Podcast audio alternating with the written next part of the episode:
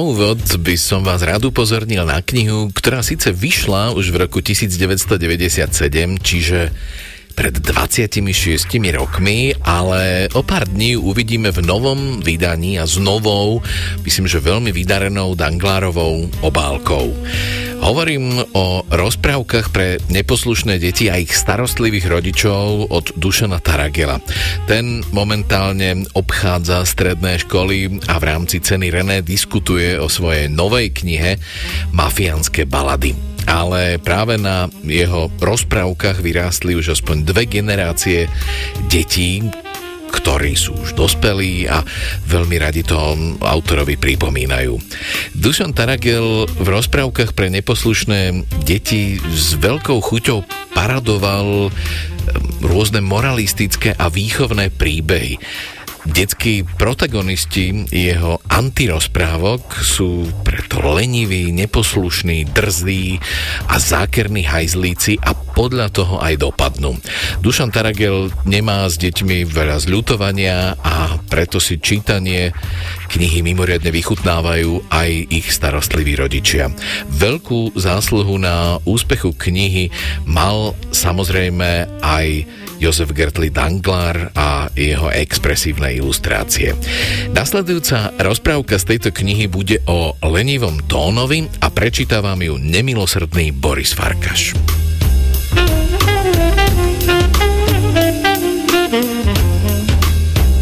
Kým bol Tóno malý, jeho lenivosť nikomu neprekážala.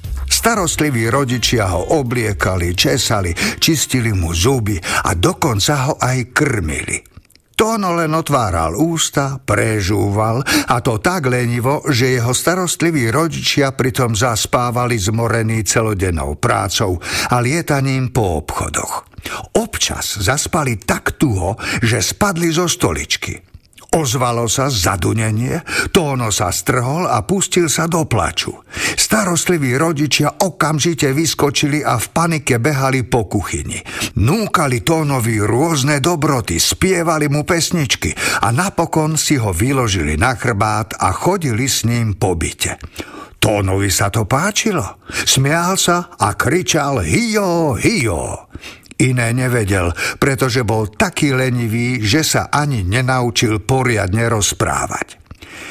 Tak to šlo veľmi dlho. Tóno bol lenivejší a lenivejší a starostliví rodičia čoraz ustaranejší. Už dávno si všimli, že iné deti svojim rodičom pomáhajú. Vynášajú smeti, umývajú riad, chodia von so psíkom alebo aspoň poupratujú svoju izbičku.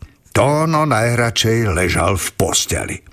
Starostliví rodičia mu vždy priniesli raňajky, nakrmili ho, učesali.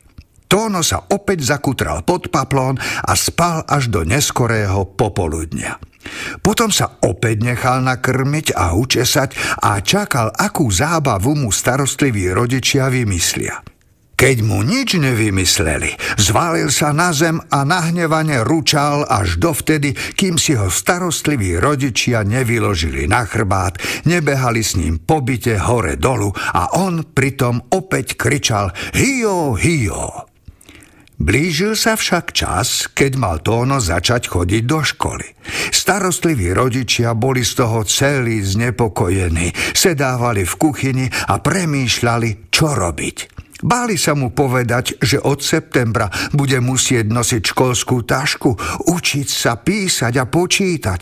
A čo je možno najhoršie, chodiť na telocvik a precvičovať svoje lenivé telo. Báli sa, že keď túto strašnú správu Tónovi povedia, začne ručať a oni sa z toho ručania úplne zbláznia. Napokon sa rozhodli treba si zavolať na pomoc nejakého skúseného odborníka. Rýchlo otvorili telefónny zoznam a po chvíli hľadania odborníka našli.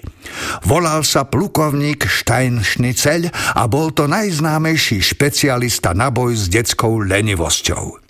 Rodičia sa potešili. I hneď mu zatelefonovali a dohodli sa s ním, že príde na druhý deň a vylieči ich tóna z lenivosti. Plukovník Steinschnicel prišiel za včas rána. Najprv netrpezlivo zvonil a potom začal na dvere búchať pesťou. Starostliví rodičia rýchlo otvorili. Za dverami stál mohutný starec s vyvalenými očami a vlasmi zježenými od zlosti. Mal oblečenú uniformu a na nohách vysoké vojenské topánky. Som plukovník Steinschnitzel v zálohe, zareval starec a s dupotaním sa vrútil do bytu. Starostliví rodičia sa od strachu roztriasli. Náš Tonko, vraveli plačlivo, ešte spí, možno by sme mali chvíľu počkať, aby sa nevyľakal. Nemôžem čakať, zareval starec. Čakajú ma ďalší pacienti.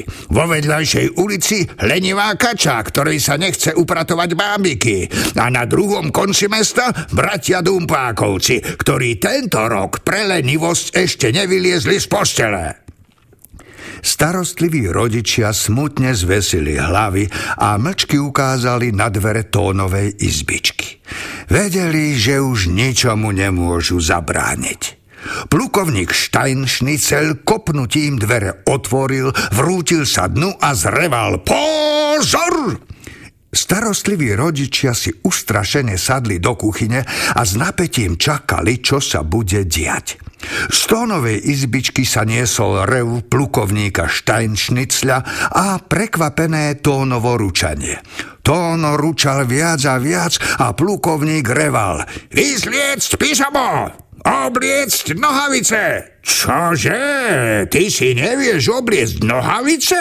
Ho, ani košelu? A kde máš trenírky? Behom potopánky! Nestojím, nepozerám, utekám! Na Tónovej izbe sa rozleteli dvere a Tóno s ručaním vybehol von. V predsiene schmatol svoje topánky a chvatne sa začal obúvať. Plukovník Steinschnitzel stal nad ním a reval. Ako sa to obúvaš? Ľavú na pravú a pravú na ľavú? Hm, a zaviazať šnúrky. Čo, ty si nevieš zaviazať šnúrky? Mám ti to ukázať, čo? Starostliví rodičia sa zatvorili v kuchyni a pustili sa do plaču. Bolo im lenivého tóna ľúto a báli sa, že dostane nejaký šok a prestane rásť alebo začne škúliť. Po hodine sa tónová liečba skončila. Dvere na kuchyni sa otvorili, dnu pochodoval tóno a za ním plukovník Steinschnitzel. Zastaviť! Stať! Zareval plukovník a Tóno zastavil. Bol oblečený, obutý a učesaný. Liečba vášho syna bola náročná a komplikovaná, povedal plukovník. No isté výsledky sme dosiahli. Starostliví rodičia si uľahčene vydýchli a potešili sa. Vyniesť smeti! Z ničoho nič zareval plukovník. Starostliví rodičia sa vyľakane strhli, no Tóno okamžite schmatol kôž so smeťami, vybehol von, vysypal ho a vrátil sa. Poupratovať izbu! Opäť zareval plukovník a Tóno sa pustil do upratovania svojej izby. Plukovník si dôležito sadol za stôl a pustil sa do vyplňania lekárskeho predpisu. Trikrát denne vysypať smeti, sedemkrát denne upratať izbu, dvakrát denne umyť riad, e, denne vyčistiť všetky topánky, ráno studená sprcha, pred spaním kontrola čistoty uší. Mrmlal si plukovník, potom predpis podpísal a odovzdal ho starostlivým rodičom. Starostliví rodičia sa od dojatia takmer rozplakali. Disciplína, poriadok a prísny režim, to je základ boja proti detskej lenivosti. Zareval ešte plukovník, zrazil opätky a odišiel liečiť ďalšieho pacienta. Starostliví rodičia sa však tešili zbytočne. Ešte ani nedoznel dupot plukovníkových vojenských topánok, už sa Tóno zvalil na zem a pustil sa do zúrivého ručania. Darmo ho starostliví rodičia chlácholili a upokojovali. Tóno ručal, ručal a ručal. Museli ho uložiť do postele, nakrmiť, učesať a potom až do večera nosiť na chrbte, pričom Tóno medzi ručaním kričal Hio, hio, hio! Práve si ho chceli naložiť na chrbát, aby ho trocha ponosili, keď odrazu zaznel zvonček. Crn, crn. Starostliví rodičia prekvapene zdúpneli. Kto to môže byť? Nejaký zlostný sused, ktorému sa nepáči tónové ručanie? Šli k dverám, chvíľu načúvali a potom otvorili. Za dverami stál drobný staručký deduško. Usmieval sa, úctivo sa uklonil a potom sa predstavil. Aj on je odborníkom na liečbu detskej lenivosti. Žiaľ cestuje z veľkej diálky a preto nemohol prísť na čas. Dúfa však, že bude pripustený k pacientovi. Starostliví rodičia otvorili ústa, no deduško sa šikovne vtisol do bytu a hneď sa pýtal, kde je Tóno. E, náš Tóno ide práve spať, povedali starostliví rodičia. To nevadí, povedal deduško. Ale náš Tóno má za sebou ťažký deň, namietali starostliví rodičia. Deduško sa stále usmieval. Jeho liečba bude krátka, šetrná ale účinná. Rodičia sa zamysleli. A v čom spočíva podstata liečby? Spýtali sa nedôverčivo. Deduško radostne nadskočil. Hrám sa s deťmi na koníka, povedal. Na koníka? Začudovali sa starostliví rodičia. To predsa robíme s tónom každý večer a nepomáha to. Ale ja mám vlastnú metódu, povedal deduško a rodičia teda ustúpili. Potvorili dvere na Tónovej izbe a všetci vošli dnu. Tóno sa lenivo a mrzuto vyvaľoval v posteli. Starostliví rodičia chvíľu rozpačito postávali vo dverách a potom ukázali na drobného deduška. Tento deduško sa chce s tebou hrať na koníka, povedali. Tóno si hostia premeral. Chceš sa hrať na koníka? spýtal sa deduško. Tóno chvíľu zachmúrene premýšľal a potom prikývol. Stačí, keď vylezieš z postele a postavíš sa vedľa mňa, povedal deduško. Tónovi sa to nepáčilo. Prečo by mal vyliezať z postele? Na tvári vystruhal zlostnú grimasu a už už sa zdalo, že začne ručať, No potom si to rozmyslel. S fučaním a s pomocou starostlivých rodičov vyliezol z postele a postavil sa k deduškovi. Deduško si radostne pošúchal ruky, rozosmial sa a odrazu, nikto nevie ako, skočil Tónovi na chrbát a zakričal Jo, jo, jo! Tóno od prekvapenia zmeravel, ale len na chvíľu. Začal zúrivo ručať a snažil sa deduška z chrbta striasť. No márne. Deduško sa držal ako kliešť. Zbytočne Tóno behal po byte, válal sa po zemi a ručal, až sa nábytok triasol. Starostliví rodičia zalamovali rukami a bedákali. Snažili sa Tónovi pomôcť, ale nevedeli ako. Tóno s deduškom na chrbte vbehol do precie presiene, odtiaľ na chodbu, z chodby na schodište a zo schodišťa pred dom. Tam sa na chvíľu zastavil, ako by nevedel, kam má utekať, ale potom sa rozbehol a s dupotaním a fučaním zmizol aj s deduškom kdesi v nočnej tme. Chvíľu sa ešte starostlivým rodičom zdalo, že počujú jeho ručanie a deduškov tenký hlas kričiaci hio, hio, no potom už len šumelo lístie stromov. Starostliví rodičia dlho stáli na schodoch a čakali, že sa to ono vráti. Potom im začalo byť chladno, tak išli do domu a sadli si v kuchyni za stôl. A sedia tam až doteraz, pretože lenivý Tóno sa už nikdy nevrátil.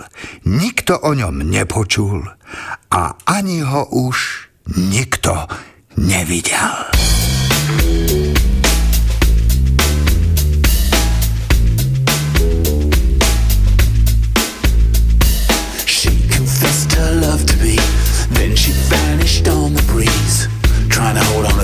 just impossible.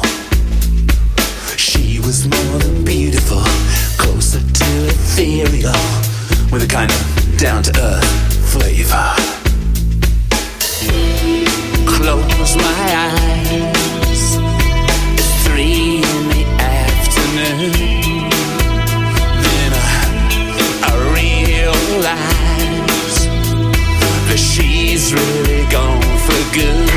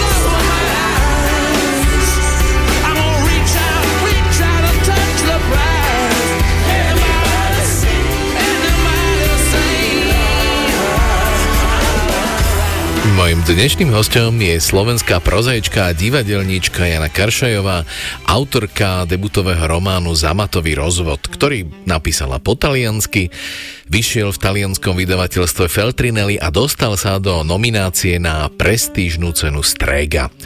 Za výrazným medzinárodným literárnym úspechom je vynikajúco spracovaná téma fatálneho narušenia súrodeneckých, partnerských, rodičovských a priateľských väzieb v kontexte rozpadu Československa. Hlavná postava Katarína, žijúca v Prahe, prichádza na Vianoce na konci roku 1992 k rodičom do Bratislavskej Dúbravky bez svojho českého manžela Evžena, vzťah, s ktorým dospel pravdepodobne do posledného štádia.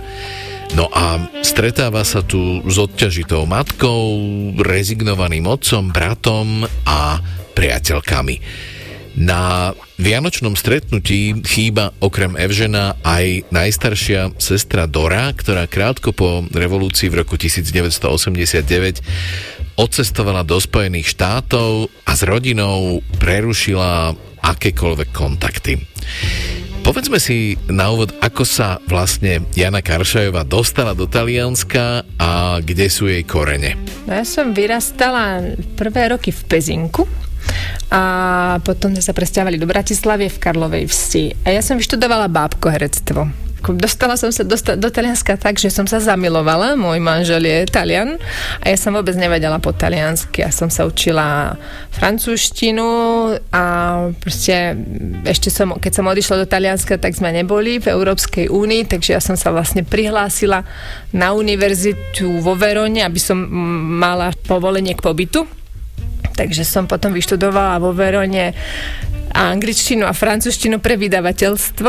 A nevedela som vôbec po taliansky, ja som bola taký samouk, ja som si kúpila knižku tri mesiace predtým, než sme odchádzali do, do Talianska. My sme sa rozprávali s mojim mužom terajším mužom teraz uh, po anglicky a tak ja som proste si naštudovala tú knižku. Chcela som robiť nejaký pohovor na tú Veronskú univerzitu, aby ma akože prijali, že, že, že to dokážem v tej taliančine. Ja som asi proste tri mesiaci študovala tú knihu. No a prijali ma a potom som e, teda vyštudovala tam. No a už som proste začala existovať vo Verone divadle najprv dlhé roky a potom som, potom som mala deti a potom som začala písať.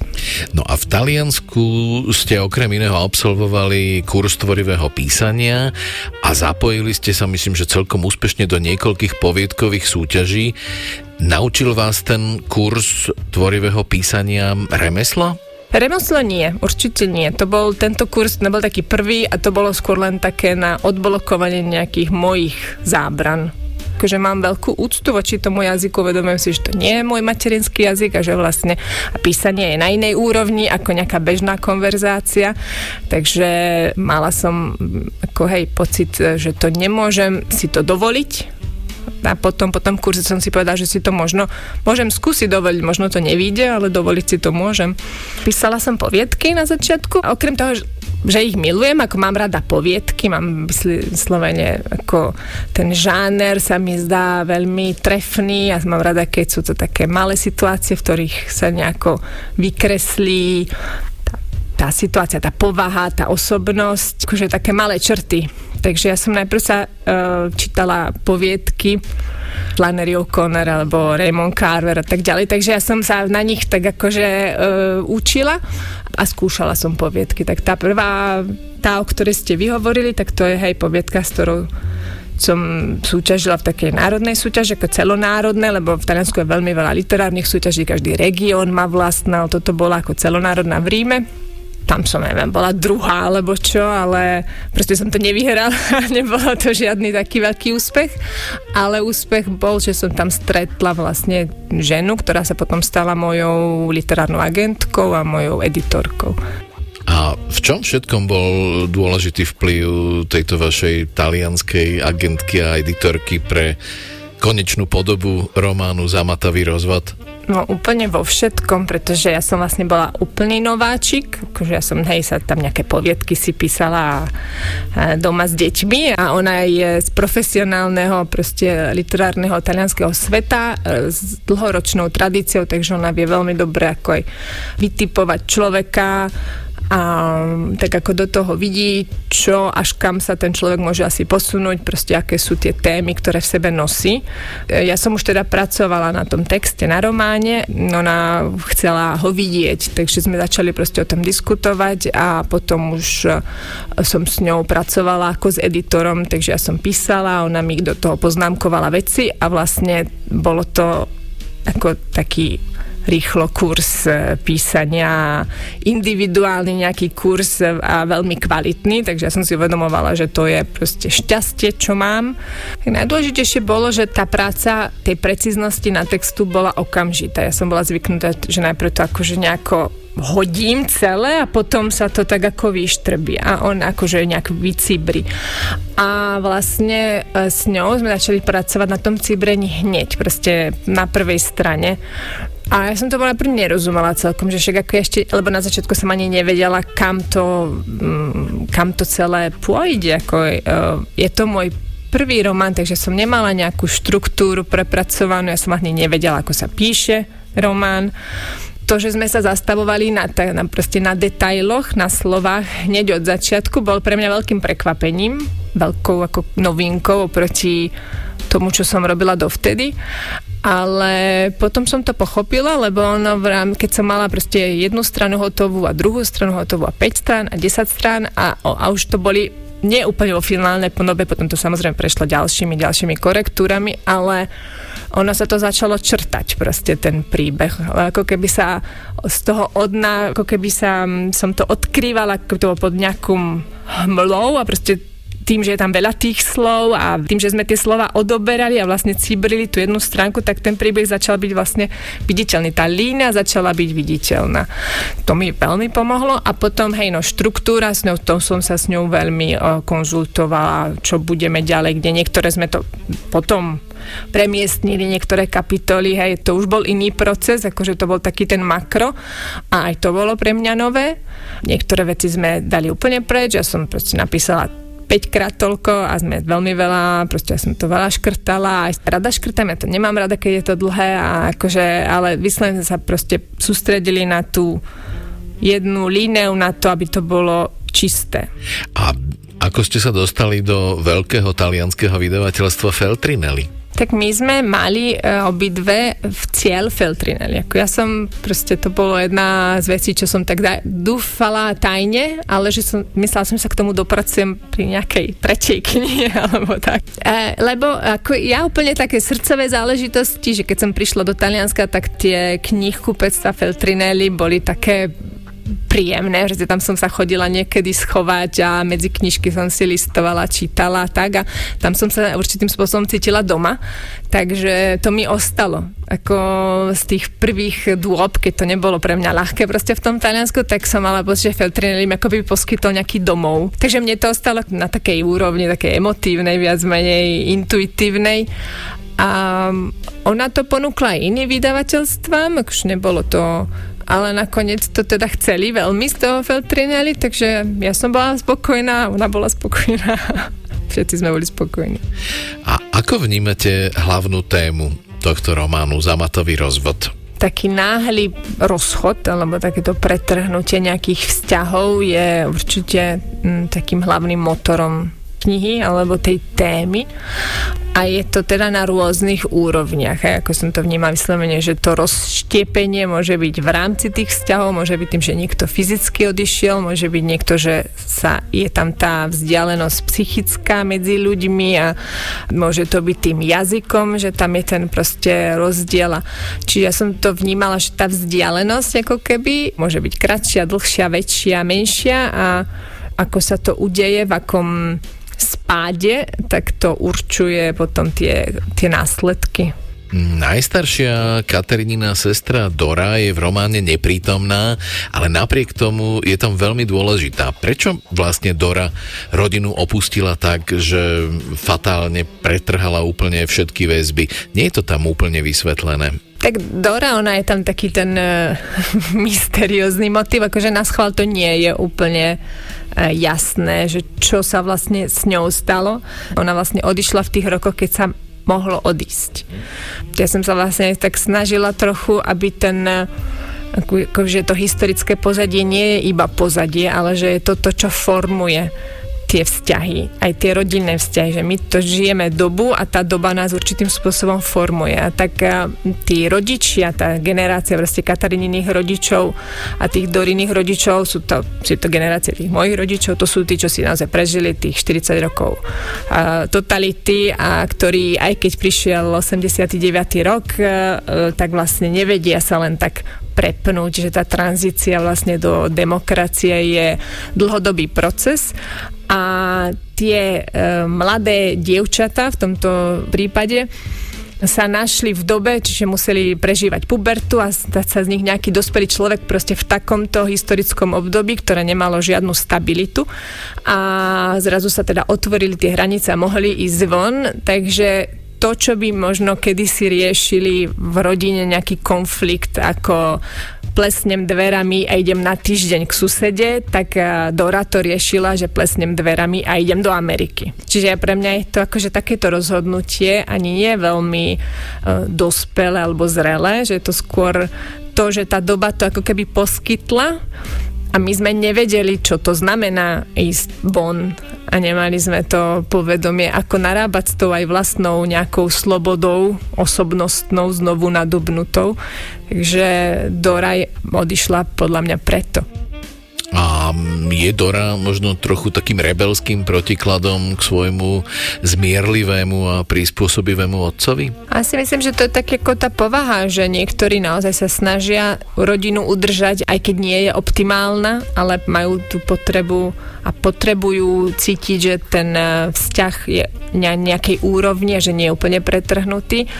A tá Dora v tomto je rebel, ona potrebuje tú slobodu absolútnu, ona je proste buď alebo Akože mám pocit, že to je, u nej je to tak ako povahová črta.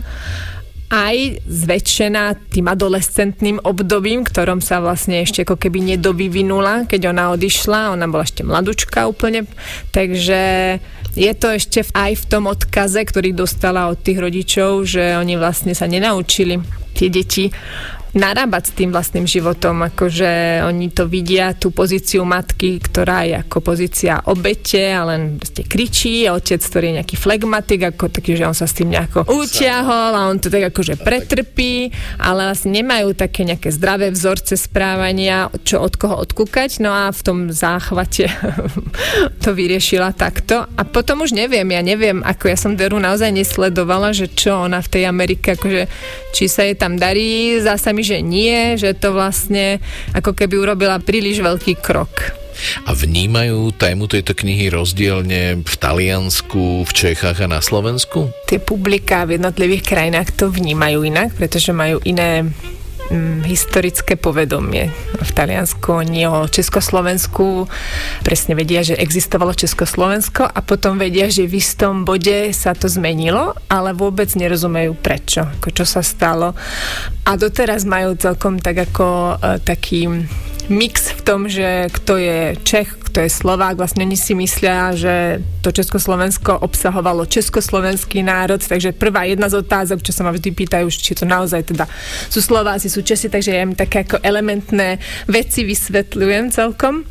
A, takže to sa zmenilo, že pre nich je to taký prvok zaujímavý v tej Európe, v strednej Európe, ktorú oni často vnímajú a tak zlievajú do toho jedného bloku východného majú, a nevedia sa v tom veľmi orientovať. Takže nezaujíma ich to, veď uh, oni sú ako každá veľká krajina pohltení proste samým sebou, samou sebou a majú vlastné problémy a vlastné mm, historické fakty, s ktorými sa musia vysporiadavať, takže oni ako ich to v končnom dôsledku nezaujíma. Ale takouto podobou beletry v románe, kde to len tak načrtávam, lebo tam nie sú nejaké historické state dlhé, ale a cez tie vzťahy ich to zaujalo. Často mi vlastne povedali, že potom si išli vygoogliť, čo to bolo, ako bolo a zaujíma ich často taký ten vzťahový základ, ako aj v tom zmysle, že aký je ten e, vzťah medzi Čechmi a Slovákmi. Často to um, prirovnávam ku juhu a severu Talianska, medzi nimi je taká rivalita celkom, oni sa tak podpichujú, takže tomu rozumejú a v tom sa nájdu, v tom vidia určitú paralelu a tým pádom ich to aj zaujíme. Sledujete súčasnú slovenskú literárnu scénu? V čom je iná ako tá súčasná talianská? Tak snažím sa, ako nie úplne veľmi musím povedať, lebo mám pocit, že tie literárne svety sú dosť vzdialené. Aj tou formou, akože to, čo teraz e, ide v Taliansku, tak na Slovensku mám pocit, že to nejde, že, to, že, že oni ešte sú tak akože, máme iné tie tradície, aj tie environmentálne rozdiely, sociálne rozdiely a tak určitú pravdivosť nejakej vlastnej výpovede, sú to často teraz také nie autobiografické veci, ale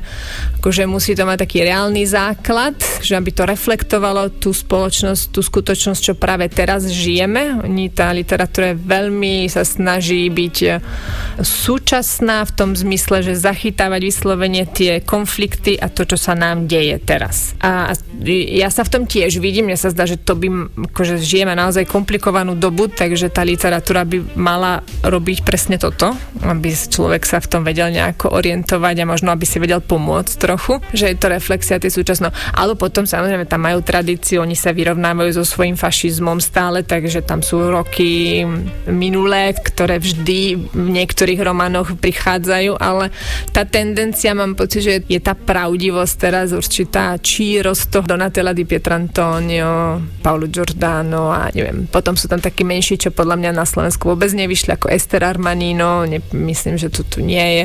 Giulia Caminito, tá neviem, či vyšla, ona aj vyhrala uh, premio Campiello, to je ďalšia veľká literárna cena. Tak ako vidím, že na Slovensko prichádzajú a, a to som rada samozrejme, ale ne, skôr myslím, myslela som tým, že nesledujem tú autorskú slovenskú scénu. Tá mi celkom uniká, lebo tá sa ťažko ku mne aj dostane celkom. Nie často som na Slovensku. A, tak to neviem, čo slovenská literatúra rieši práve teraz.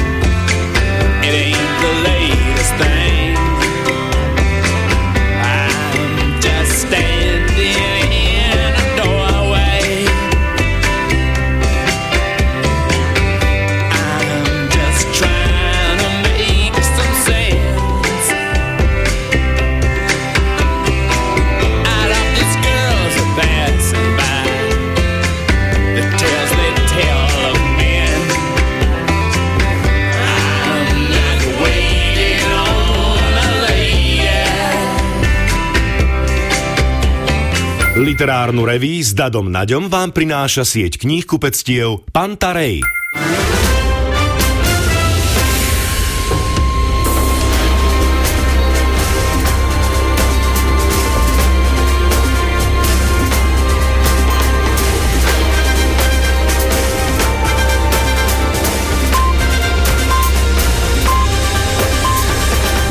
Bolo 23 hodín.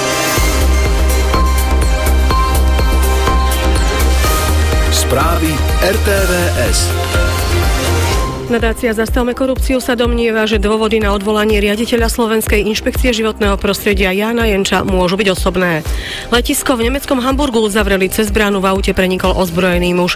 Zajtra na mnohých miestach dážď, teplota 7 až 16, v noci 8 až 1 stupeň. Pri správach vás víta Iveta Michalíková. Nadácia Zastavme korupciu sa domnieva, že dôvody, na základe ktorých chce šéf Enviro Resortu Tomáš Taraba, nominant SNS, odvolať riaditeľa Slovenskej inšpekcie životného prostredia Jána Jenča, môžu byť osobné. Nadácia na sociálnej sieti napísala, že podľa informácií polície sa advokát Marian Bošanský pokúsil korumpovať Jenča počas výkonu jeho funkcie. Polícia z Jenča následne spravila agenta, ktorý sa s dotyčnými stretával iba s odposluchmi. Advokáta aj sprostredkovateľa obvinili z podplácania. Nadácia ďalej dodáva, že obvinený advokát zastupoval bývalých riaditeľov Slovenskej informačnej služby Vladimíra Pčolinského a Michala Aláča.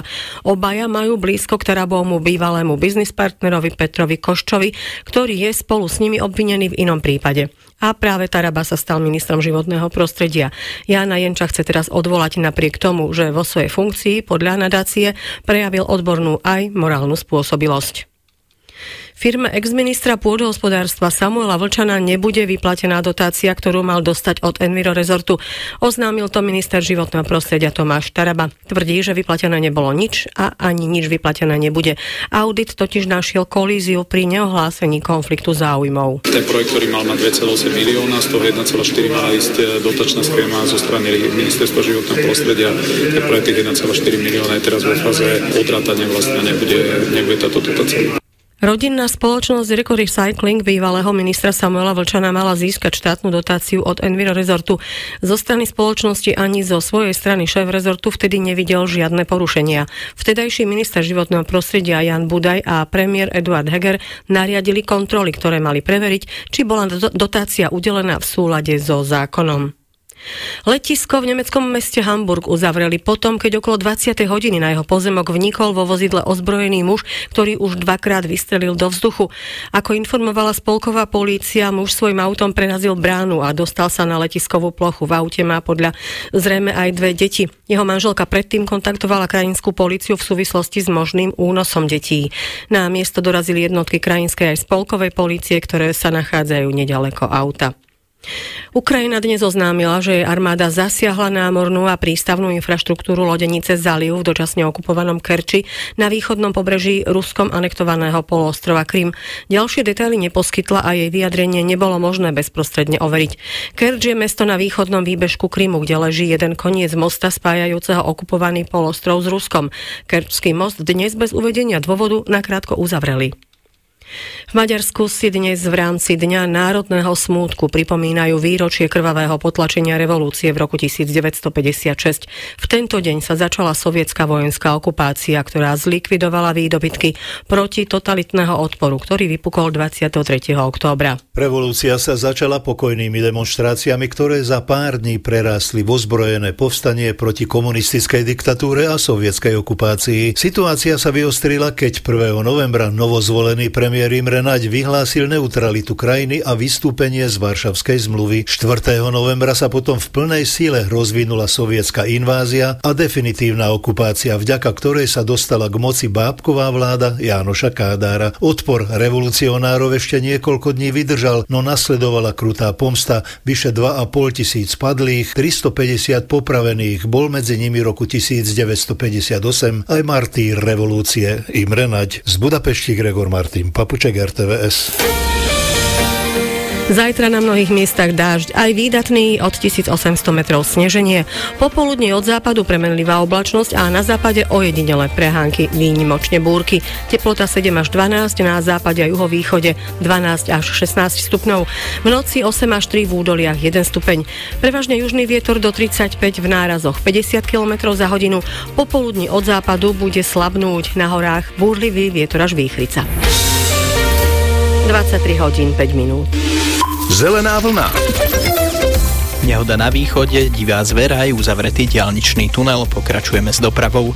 Na novú nehodu upozorňujete vo Vranove nad Topľou na Mlinskej smerom von z mesta, v úseku sa nezdržíte. Na trase Hradište Nováky upozorňujete na veľké množstvo divej zvery pri ceste, znižte v úseku rýchlosť. A lesnú zver ste videli aj na trase Spišské Bystré a Kravany. Na Bratislavskej diálnici D2 je pre jesenú údržbu úplne uzatvorený tunel Sitina. Obchádzka vedie cez Patrónku a uzávera potrvá do rána do 10 hodiny. Radary merajú v Bratislave na ulici Svornosti smerom ku Kauflandu, pred Kisuckým Lieskovcom smerom z Čace a v Košiciach na Moldavskej ceste smerom do centra. V prípade, že ste zelenú vlnu nestihli, záznam si môžete vypočuť kedykoľvek na našom webe. Filip Kalousek bezpečne a plynulo. Zelená vlna 0800 900 800 Literárnu reví s Dadom Naďom vám prináša sieť kníh kupectiev Pantarej.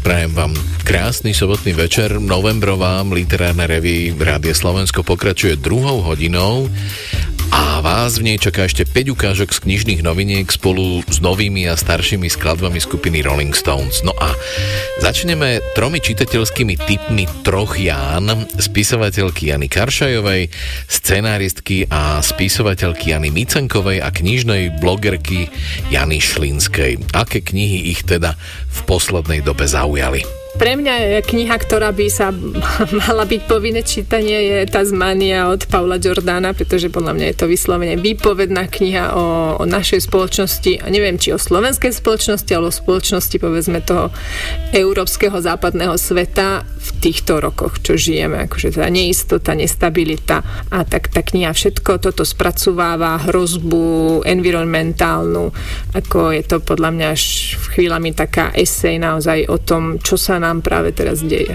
Tak e, to je český spisovateľ, ktorý nedávno zomrel, volá sa Václav Kahuda, podľa mňa veľmi ako nedocenený autor, ale úplne geniálny.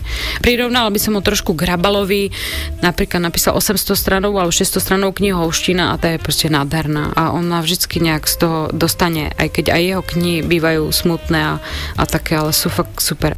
Kniha Čo okom nevidíš od Mariany Leky. To je veľmi pekný, taký až magický príbeh o snoch, ktoré sa plnia. Je to trošku aj o smrti, ale je to trošku aj o nádeji a je to veľmi pekne napísaná a teda aj preložená do slovenčiny. Knižka plná zaujímavých postav, myšlienok, takých obrazov a taká tá kniha, ktorá vám spraví dobre na duši. Toľko tri knižné typy Jany Karšojovej, Jany Micenkovej a Jany Šlínskej. No a následujúca kniha by pokojne mohla byť môjim typom na skvelú zbierku mierne strašidelných a výborne napísaných poviedok. Ide o pokračovanie alebo druhú časť hororových príbehov Richarda Pupalu. Prvá kniha mala názov Čierny zošit, vyšla v roku 2017 a táto nová, ktorá vychádza práve teraz, sa volá druhý čierny zošit. A opäť nás čaká špecifická atmosféra, vychádzajúca z obyčajných každodenných udalostí, krásny jazyk a zaujímavo vypoentované príbehy.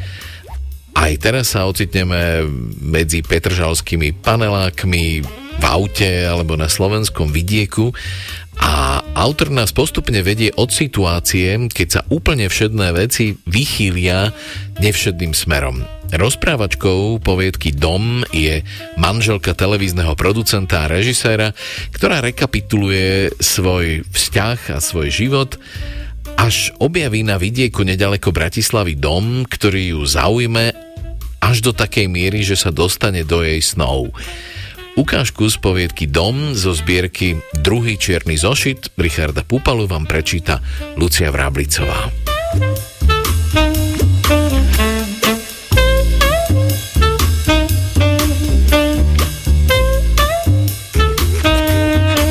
Ráno sme sa s Andrejom pochytili. Práca, nič nezvyčajné, detaily vynechám. Už len z toho, že sa s ním veziem do ateliéru, som bola otrávená. Moje auto trčalo v oprave, firemné vozy sme mali na výrobách. Sedela som vedľa manžela tak blízko, ako už dávno nie, umrtvená jeho prítomnosťou v čistúčkom, vyleštenom, navoňanom aute, o ktoré sa trasie ako omaznavé decko. Vybrujúco som mlčala a snažila sa nedýchať. A tá jeho vôňa, Kristen na nebi. Asi mu pripadá mužne elegantná pričom smrdí ako čistiaci prostriedoch na hajzloch v lepších hoteloch. Keby som si otvorila kolu v jeho aute, upozornil by ma, aby som nevyliala. Alebo by po mne šľahol pohľadom. A keby som, nedaj Bože, chcela zjesť po ceste bagetu, rovno by ma vysadil. Bagetami z duše režiséra a producenta v jednej osobe pohrda. Do bagety vigelice z chladiaceho boxu by sa nezahryzol, ani keby mal skapať od hladu. Len na vysvetlenie. Bagety patria k bežnej prevádzke v televíznej branži. Dôraz na bežnej. Asi ako zákulisné dohody na vrchole reťazca.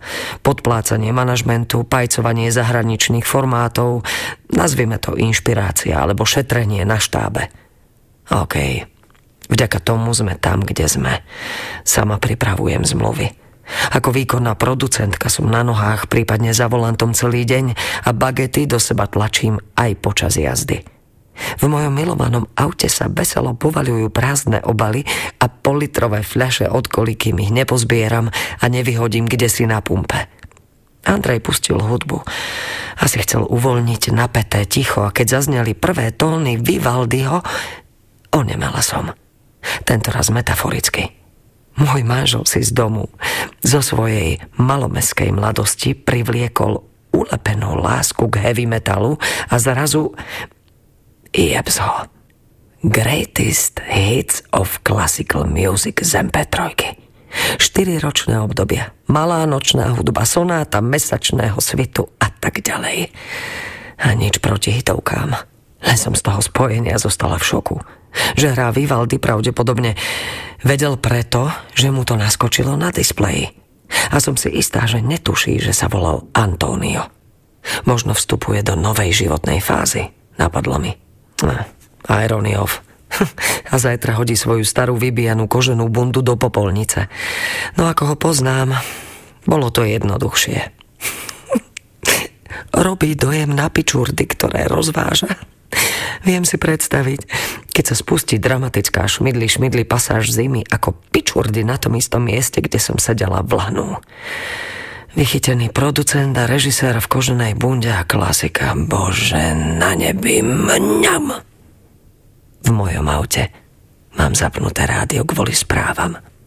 A keby ho mal pustené aj Andrej, dozvedeli by sme sa včas, že rýchlostnú cestu do mesta zapchala nehoda. Keď sa pred nami objavila kolóna, zahrašil, skočil na brzdu, hodil spiatočku a skrútol volantom. Napumpovaný adrenalínom, tvár stuhnutá ako maska, otočil auto do protismeru. Šofér za nami mal čo robiť, aby do nás nenabúral. Vzduch preťalo trúbenie. A keď sme vyrazili k zjazdu na ceste tretej triedy, spier nasratého chlapíka za volantom som odčítala. Kokot ti? Sice mi hovoril z duše, No len vďaka tomu šialenému, arogantnému manévru môjho manžela som spoznala dom s verandou. Rútili sme sa úzkou kľukatou lesnou cestou samý výtlk. Požiadala som ho, zapretá do palubnej dosky, či by nešiel pomalšie. Viem, ako to nemá rád. Nahodila som pokojný, vecný tón, falošný ako starý peniaz. Zazrel po mne, ako by som mu bránila v rozlete, zákerná ženská, a spomalil. Odvrátila som sa od jeho zdutej tváre a zazrela po schodovú stavbu kúsok od cesty. Bledé múry ukryté v zeleni. Bol to len okamih, no zanechal stopu. A keď som si ho neskôr prehrávala v pamäti, mala som pocit, že som videla starý krásny dom. Istota mi však chýbala. Ako by som si spomínala na prelud. Na druhý deň mi volali zo servisu – Domov som sa už vracala svojím autom, sama a spokojná, v ruke nanuk a starou cestou, rozhodnutá overiť si dojem zo včerajška. Vošla som do tieňa pod stromy a rozbúchalo sa mi srdce. Ako pubertiačke. Zovrela ma obava, že dom miniem a už ho neuvidím. Nikdy. V takom prípade by som sa už nevrátila.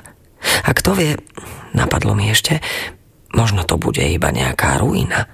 Čo si čo ma sklame. Rádio ma zrazu rušilo. Vypla som ho. Najprv bledé múry myhajúce sa predo mnou pomedzi kmene. Spomalila som. Ach, áno. Stál tam. 20, možno 30 metrov od cesty, ako by na mňa čakal. Bol taký, aký som si ho pamätala. Nie, nie, nie, nie, nie. Ešte krajší. Skutočný. Starý poschodový dom s verandou. Odvtedy som tadiaľ jazdila každý deň. Cesta mi trvala dlhšie, ale stretla som minimum aut. Pohodička, žiaden stres. A rada som si privstala. Už dlho som sa tak netešila, že sadnem do auta a vyrazím. Stačil krátky pohľad. Čau, dom. A do práce som prichádzala v dobrej nálade. Za volantom som si spievala a keď som sa večer vracala vyčerpaná alebo nasratá, väčšinou v kombinácii, mala som istotu, že tam stále bude. Upokojovalo ma to. Tak zajtra zase dom. Vlastne, skôr vila. Malá vilka. Schody na verandu so zábradlím. Nad ňou balkón, dve okná na prízemí a dve menšie na poschodí z oboch strán balkóna. Oči. Dobre, je to kliše, ale na základe niečoho hádam vzniklo, nie? Oválne okienko v štíte podkrovia, ako otvor do hlavy. Dosť creepy. Keby sa v ňom zjavila bledá tvár, asi by ma trblo. Aj tak som sa tam hore vždy pozrela. Popraskaná omietka vo fasáde ma skoro až dojímala, podobne aj škvrný hrdza na plechovej streche. Okenné rámy by si zaslúžili obrúsiť a na novo pretrieť, prípadne rovno vymeniť. V neupravenej záhradke, obohnanej vetchým kovovým plotom, rástli kríky. Bol to, skrátka, dom. Tak som ho vnímala. Dom.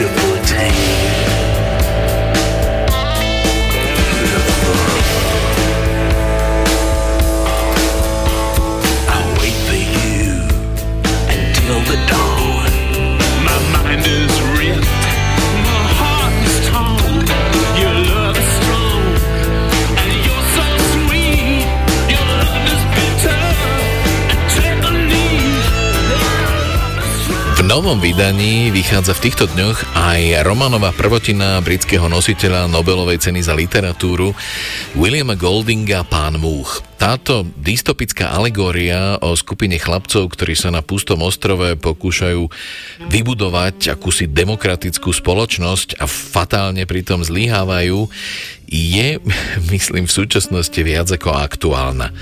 V origináli tento román vyšiel v roku 1954, čiže pred takmer 70 rokmi. Dej sa odohráva počas nešpecifikovanej svetovej vojny. Lietadlo, ktoré malo evakuovať skupinu chlapcov z Anglicka, sa zrútilo na malebný tropický ostrov. Veľká časť sa zachránila a pokúšajú sa na základe demokratických volieb vybrať spomedzi seba veliteľa, ktorý bude rozhodovať a bdieť nad tým, aby sa veci diali k prospechu všetkých. Prví dvaja chlapci, s ktorými sa v knihe stretávame, sú Ralph, neskôr demokraticky zvolený za veliteľa a tučný inteligentný Piggy, čiže Braučo. Ralfov protikandidát vo voľbách Jack neskôr sfanatizuje skupinu chlapcov a založí akýsi nový kmeň, ktorý privedie až na hranicu takého divožského kultu. A vzájomná konfrontácia oboch týchto skupín má pomerne fatálne následky. William Golding v tomto románe skúmal, odkiaľ sa vlastne berie zlo a ako ľahko sa necháme sfanatizovať, keď začneme hľadať nepriateľov a prinášať krvavé obety. Detský svet je súčasne symbolom podvedomia a skrytých síl ovplyvňujúcich naše správanie. Boh much je fascinujúce dielo a mal som šťastie vidieť a počuť Williama Goldinga aj osobne na jeho prednáške v Bratislave na Filozofickej fakulte v roku 1992, rok pred jeho smrťou a nechať si dokonca knihu podpísať. Ukážku z románu Boh múch vám v preklade Jozefa Kota prečíta Kamil Mikulčík.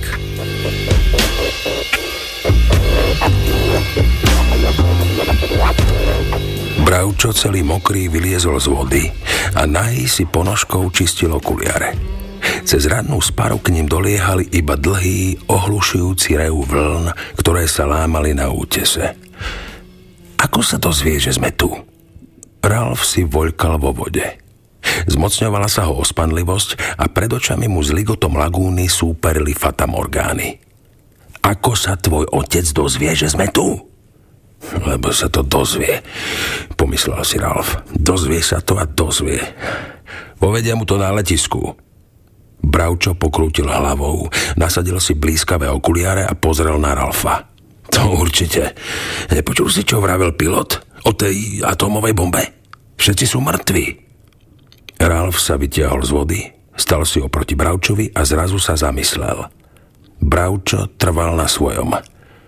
Všetci zahynuli, povedal Bravčo. A my sme na ostrove. Nikto u nás nevie. Ani tvoj ocko, vôbec nikto. Pery sa mu zachveli, okuliare zahmlili. Budeme tu trčať až do smrti, s týmito slovami akoby horúčava vzrástla, stala sa hrozivou ťarchou a lagúna na nich zautočila oslepujúcim leskom. Vezmem si handry, zamrmlal Ralf. Mám ich tamto. Kráčal po piesku a vzdoroval slnku, prešiel cez planinu a pozbieral roztrúsené šaty. Keď sa obliekol, na podiv sa cítil príjemne. Potom vyliezol na okraj planiny a sadol si do zeleného tieňa na kmeň. Bravčo sa vyteperil nahor, pričom väčšinu šiat držal pod pazuchou. Potom si opatrne sadol na vyvrátený kmeň blízko malého útesu, obráteného k lagúne. Po tele sa mu myhali zložité obrazce. Naraz prehovoril. Nájdime ostatných, musíme niečo urobiť. Ralf mlčal. Nachádzajú sa na Koralovom ostrove. Keď sa raz uchylil pred slnkom, doláli na ňo príjemné sny a Bravčové zlovestné reči nevnímal. Bravčo sa nevzdával. Koľko nás tu je? Ralf urobil niekoľko krokov a zastal pri Bravčovi. Neviem. Kde tu pod oparom horúčavy zbrázdil hladkú vodu slabunky Vánok.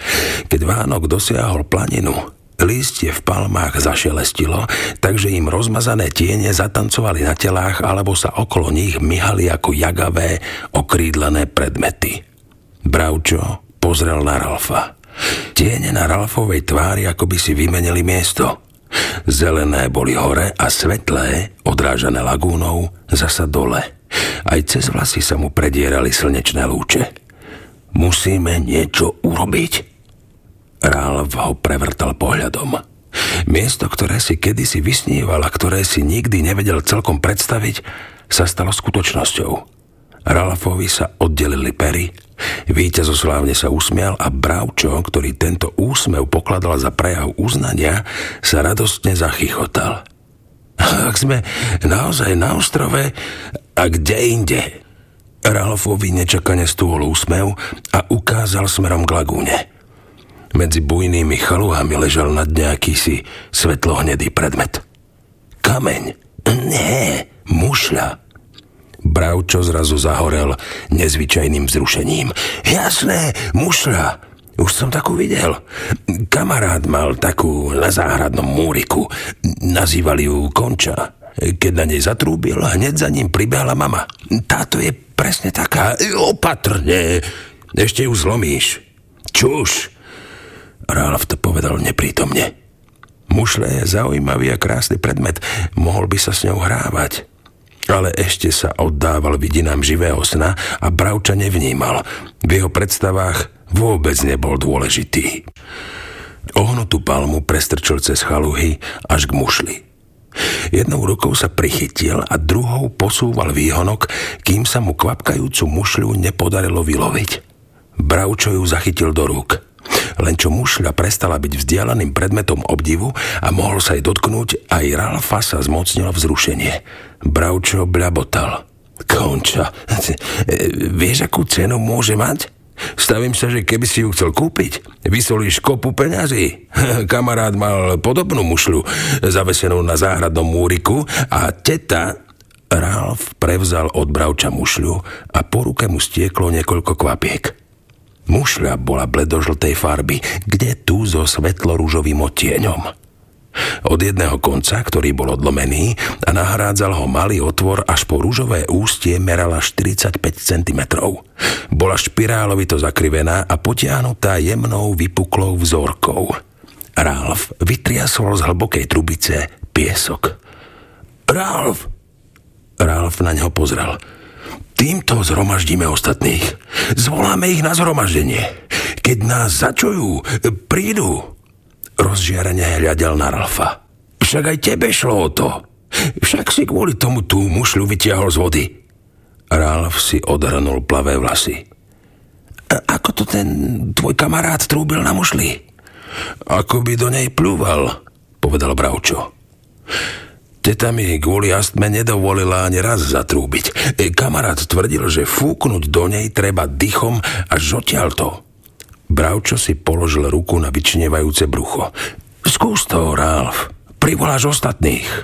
Ralf si nedôverčivo priložil k ústam užší koniec mušle a fúkol doň. Z ústia mušle sa ozvalo iba zachrčanie. Ralf si zotral z pier slanú vodu a pokúsil sa ešte raz zatrúbiť, ale mušľa ostala nemá. E, fúkni, ako by si pľúval. Ralf zovrel pery a prudko dúchol do mušle, z ktorej vyšiel hlboký tón, ako by niekto prdol.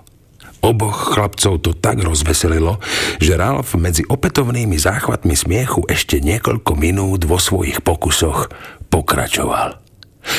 Nadýchol sa až to. Ralf konečne pochopil a vyrazil do mušle vzduch z bránice. Mušla hneď zaučala. Hlboký, drsný tón zadúňal pomedzi palmy, šíril sa cez hustý prales a odrážal od purpurového žulového vrchu. Z vrchovcov stromov sa zdvihli oblaky vtákov, čo si zakvičalo a vbehlo do podrastu. Ralf si odtrhol mušľu od pier pána Beka. Po drsnom tóne mušle jeho normálny hlas znel ako šepot.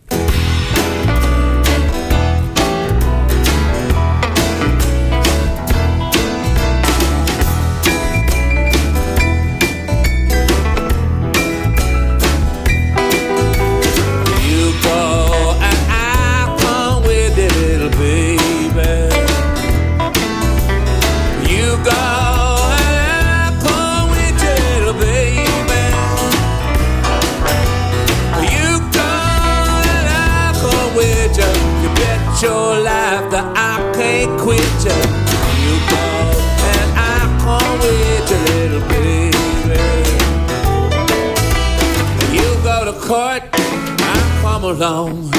You go to jail, I go your bone. You get time, I tell you what I do. Stay outside and wait for you. You go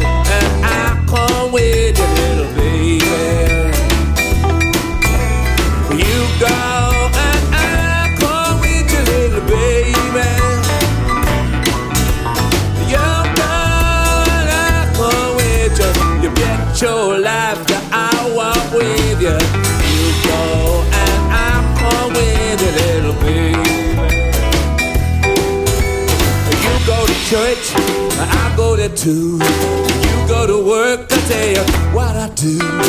You get paid, I hold the money. I'll be right there behind you, honey. You go and I'll come with you, little baby. You go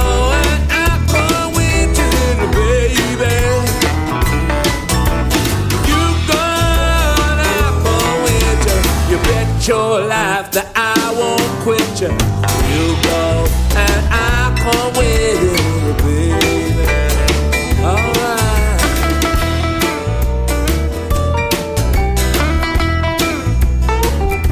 Na začiatku leta na tohtoročnom pražskom knižnom veľtrhu Sviet knihy vystúpil aj britský autor Ben Aronovič, autor veľmi vtipnej mestskej humoristickej fantasy série Rieky Londýna.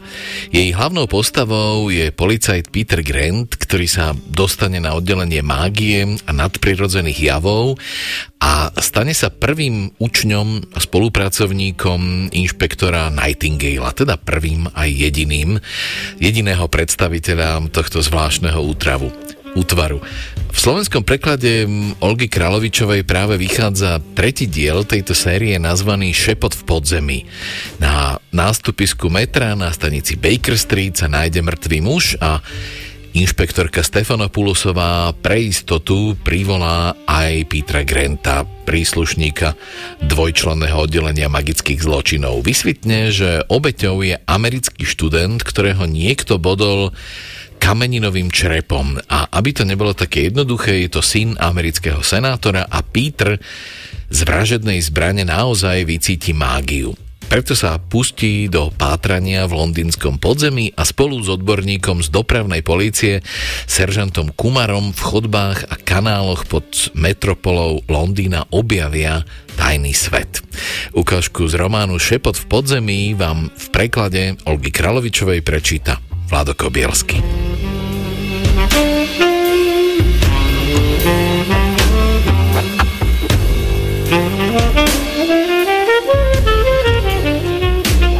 Chýba mi spoločnosť iných policajtov. Nechápte to zlé. Vďaka preradeniu do pavilónu som sa stal detektívom strážmajstrom o dva roky skôr.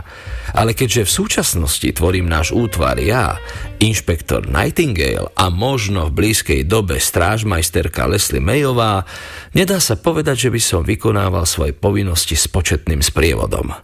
To je jedna z vecí, ktoré vám nechýbajú, kým o ne neprídete.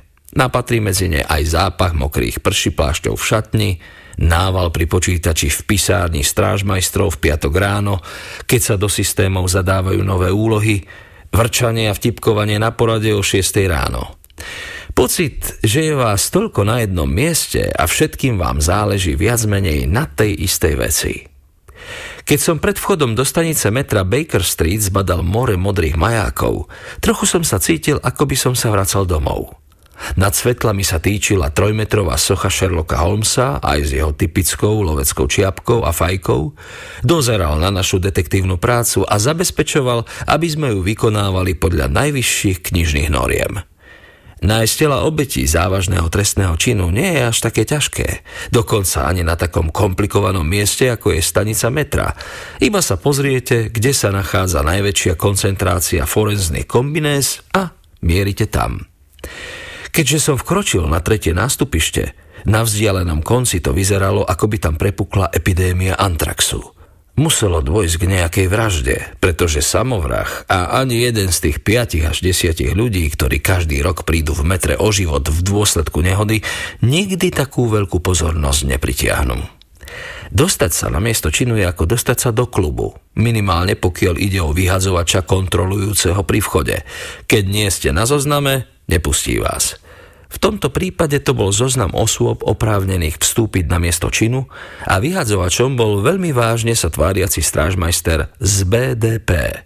Povedal som mu svoje meno a hodnosť a on uprel pohľad na nástupište o kúsok ďalej, odkiaľ sa na nás nevraživo dívala nízka zavalitá žena s nevydareným krátkým účesom.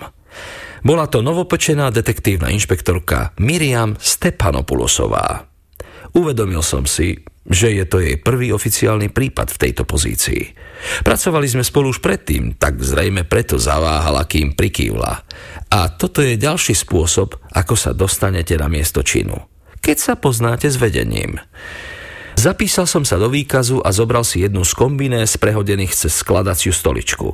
Len čo som sa vystrojil, prešiel som k Stepanu Pulusovej, dozerajúcej na šéfa forenzného týmu, ktorý zasa dozeral na svojich ľudí, rojacich sa na opačnom konci nástupišťa. Dobré ráno, šéfka, pozdravil som. Volali ste ma? Áno, odpovedala.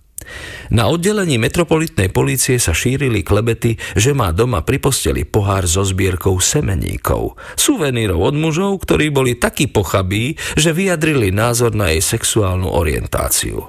Počul som, že má veľký dom za severným obchvatom, kde so svojou partnerkou chová sliepky, ale nikdy som nenabral odvahu spýtať sa jej na to. Chlapík na konci tretieho nástupišťa bol kedysi pekný, ale to už neplatilo. Ležal na boku, Hlavu mal položenú na natiahnutej ruke. Bol zhrbený a nohy mal pokrčené. Nebola to úplne boxerská pozícia, ako tomu hovoria patológovia. Skôr to pripomínalo stabilizačnú polohu, čo nás učili na kurze prvej pomoci. Pohol s ním niekto? Spýtal som sa. Vedúci stanice ho našiel presne takto. Informovala ma Stepanopulusová. Muž mal vydraté džínsy, čierny kašmírový rolák a tmavomodré sako z kvalitného materiálu, jednoznačne ušité na zákazku. Dosť zvláštne pôsobili martenský, klasické pracovné topánky, žiadna vychádzková obu. Boli zablatené až po tretiu dierku. Koža vyššie bola matná, hebká, nepopraskaná, prakticky celkom nová. Bol to belok s bledou tvárou, rovným nosom a so silnou bradou. Ako som už povedal, Zrejme bol pekný, vlasy mal svetlé, ofina mu padla do čela. Oči mal zatvorené. Všetky tie detaily si už Stepanopulusová so svojím tímom určite zaznamenala. Keď som si čupol vedľa tela, pol tucta forenzných technikov už čakalo, kým budú môcť zaistiť vzorky zo všetkého, čo nebolo priklincované a za nimi sa chystala ďalšia partia technikov s rezacími nástrojmi, aby pobrali všetko, čo bolo priklincované. Moja úloha bola trošku iná. Nasadil som si masku a ochranné okuliare, priblížil sa čo najbližšie k mŕtvemu telu tak, aby som sa ho nedotkol a zatvoril som oči. Ľudské tela uchovávajú vestigia dosť zle, ale mágia taká silná, aby niekoho zabila, ak tu došlo k niečomu takému, je tiež dosť silná, aby zanechala stopu. Iba svojimi zmyslami som identifikoval krv, pach a zápach moču, ktorý tento raz určite nebol líščí. Pokiaľ som bol schopný určiť, žiadne vestigia spojené s telom tam neboli. Otiahol som sa a obzrel sa na Stepanopulosovú. Mračila sa. Prečo ste ma privolali? Niečo mi na tom nesedí, odpovedala. Napadlo mi, že bude lepšie to overiť hneď, než aby som vás zavolala neskôr.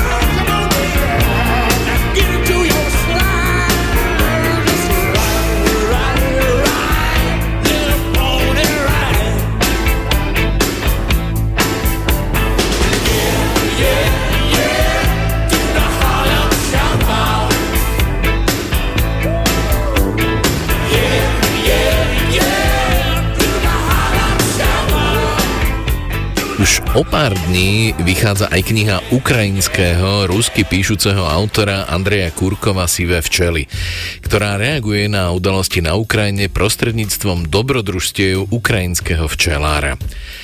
V dedine Malá Starogadovka v tzv. sivej zóne na ukrajinskom Donbase bývajú už len dvaja ľudia. Ukrajinec včelár Sergejič a jeho nepriateľ z detstva, prívrženec separatistov Paška. Dvaja muži s veľmi odlišným pohľadom na svet počas podivnej vojny. Včelár sa jedného dňa rozhodne z dediny odísť a odviesť svoje včely na bezpečnejšie územie. Najprv na Ukrajinu a potom na Rusmi anektovaný Krym. Andrej Kurkov rozvíja príbehy ľudí, ktorí žijú svoj obyčajný život v nevšedných podmienkach a ktorých každodenná realita je naozaj všetko iné ako všedná. Roman Sivé včely bol preložený do vyše 20 jazykov a autor zaň dostal viacero významných medzinárodných literárnych cien. Ukážku z románu Sivé včely vám v preklade Jana Štrasera prečíta Boris Farkaš.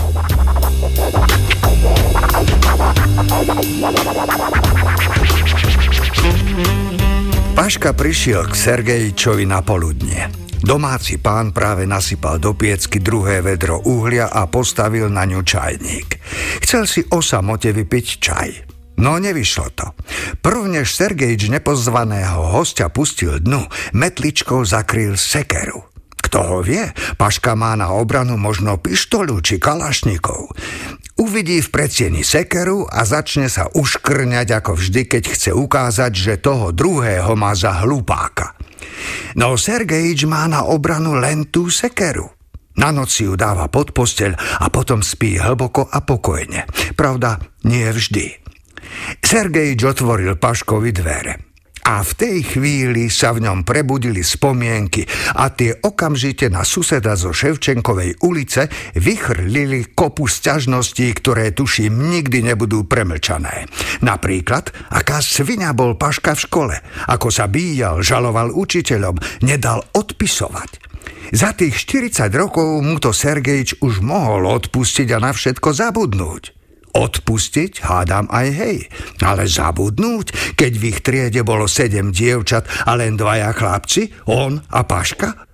Sergejič nemal v triede priateľa, mal len nepriateľa. Aj keď slovo nepriateľ znie ako si príliš tvrdo a príliš vážne. Povedzme, že Paška bol jeho nepriateľ z detstva. Eh, nazdar, Sivi, trochu napeto ho pozdravil Paška, keď vchádzal do domu.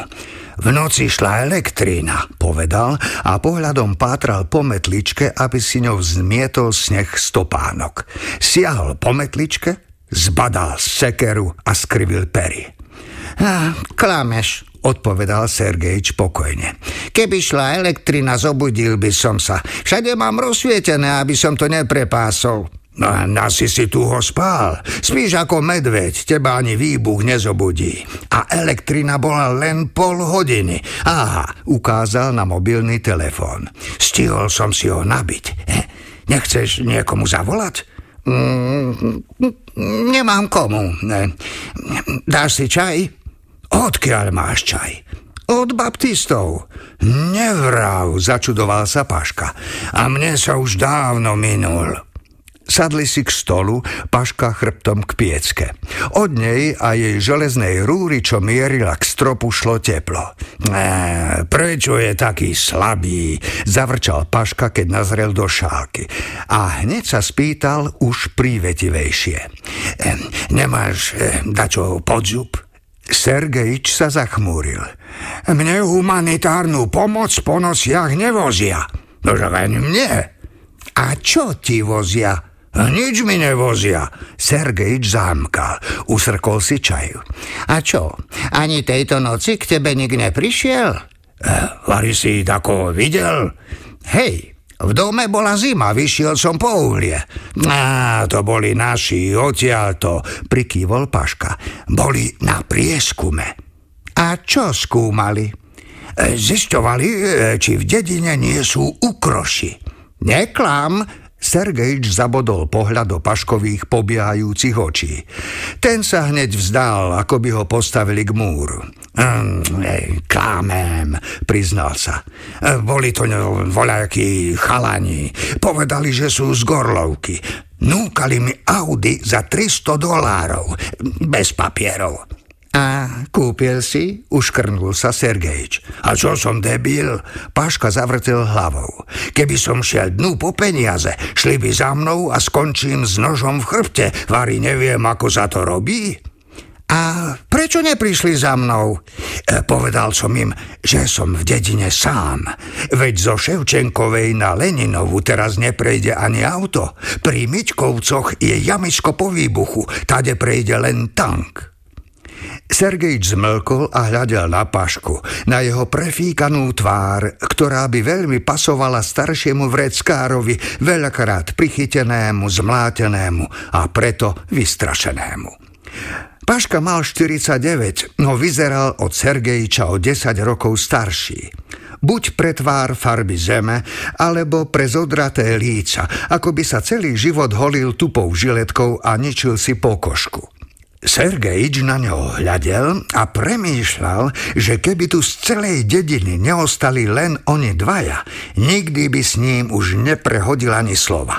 Žili by si každý na svojej ulici a svojim životom. On, Sergejč na Leninovej a Paška na Ševčenkovej.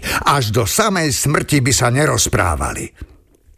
Keby nie vojny.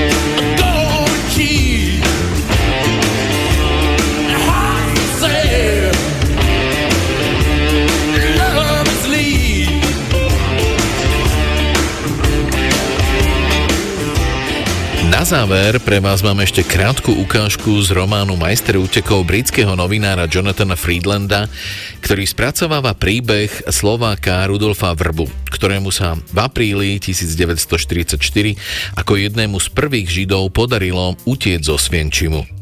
Ukážku vám v preklade od takera Kožinka prečíta Alfred Svan. Walter pracoval ako Fredov pomocník.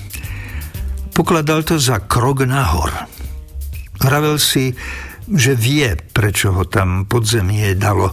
Bude mať prístup k ešte cennejším informáciám, s ktorými sa podelí so svojimi nadriadenými. Aj keď pochyboval, že s nimi dajako užitočne naložia.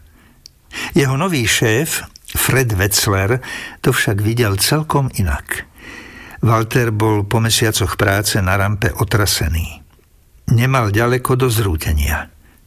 Podľa jeho názoru to videlo aj podzemie a preto sa rozhodlo premiestniť svoju novú devízu z prvej línie hrôzy. Výsledok ich zrejme potešil, lebo po šiestich týždňoch povýšili Waltera na registrátora. Prevelenie mal sledovať novootvorený B2A, čiže sekciu Brezinky, kam budú dávať do karantény nových väzňov. A pre podzemie bude slúžiť ako kontakt medzi touto novou sekciou a B2D, ktoré inak fungovali celkom samostatne a boli od seba celkom oddelené. Walter bude medzi nimi kuriérom. To bol prvý očividný prospekt z novej práce. Ako úradník mal značnú voľnosť pohybu. Ak pôsobil cieľa vedome, ak šiel s papiermi v ruke, mohol chodiť po tábore bez toho, že by ho niekto zastavil.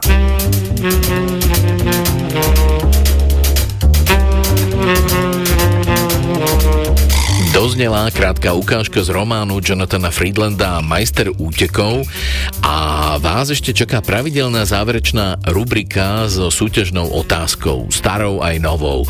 V minulej relácii sme sa vás pýtali, akú činnosť podľa vás vyjadruje tento milý zvuk.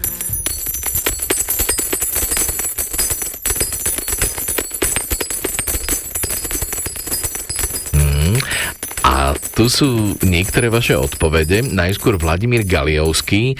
V relácii zaznela zvuková ukážka a bolo to horenie prskavky. Tomáš Senaj to počul úplne inak. Poznáte situáciu, keď si svojský zákazník kupuje pri chladierenskom pulte salámu a trvá na tom, aby mu obsluha navážila presnú hmotnosť, kvôli čomu musí predavač pridávať a odoberať doslova po plátkoch? Tak vo zvukovej ukážke môžete počuť, ako to znie keď si takýto zákazník príde do železiarstva nakúpiť klince a skrutky. William Chladek píše, zvuk bol zaujímavý, jemne kovový a dosť monotónny, preferoval som najskôr lodný naviak lode na Dunaji, ukážku som počúval x krát, ale stále to nebolo ono. Z okolností som čo si hľadal na babkinej povale, keď v jednom kúte ma zaujal starý zaprášený kufríkový mechanický písací stroj konzul, takže moja odpoveď znie, že zvuk patrí prioritne mechanickému písaciemu stroju. Mirka Bajusová napísala, zvuk mi pripomína nejaký automaticky rýchly stroj na razbu mincí, ktoré z neho následne vypadávajú von. No a tu sa už blížime k správnej odpovedi. Štefan Stano to počul takto. Cinkanie v súťažnom zvuku mi evokovalo najskôr hudobnú produkciu nástrojov ako sú rolničky, tamburína alebo náš slovenský ozembuch. Keď som sa ale lepšie započúval, dospel som k prozaickému rozhodnutiu. V Mezopotámii vymysleli kovové peniaze, ktoré s rôznymi obmenami vládnu svetu dodnes. Svoj hlas teda dávam tvrdeniu, že sa jedná o zvuk mincí, ktoré sa sypú po výhre z hracieho automatu. A presne takto isto odpovedala aj Iveta Moravčíková. Podobná bola aj odpoveď Matúša Túrociho. Odvysielaný zvuk sa mi spája s obľúbenou činnosťou strýka Držgroša a to je vysýpanie mincí z mešca do trezora plného peňazí.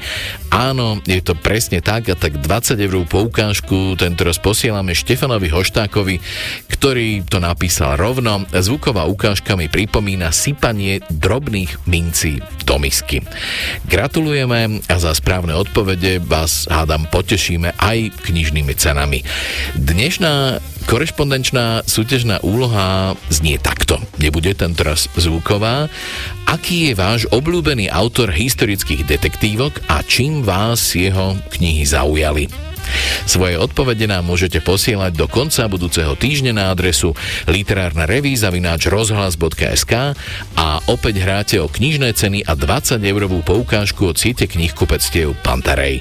A to je z dnešnej literárnej revy všetko. Peknú druhú polovicu víkendu vám prajú a na stretnutie o dva týždne sa tešia Lucia Cibiková a Dadonať.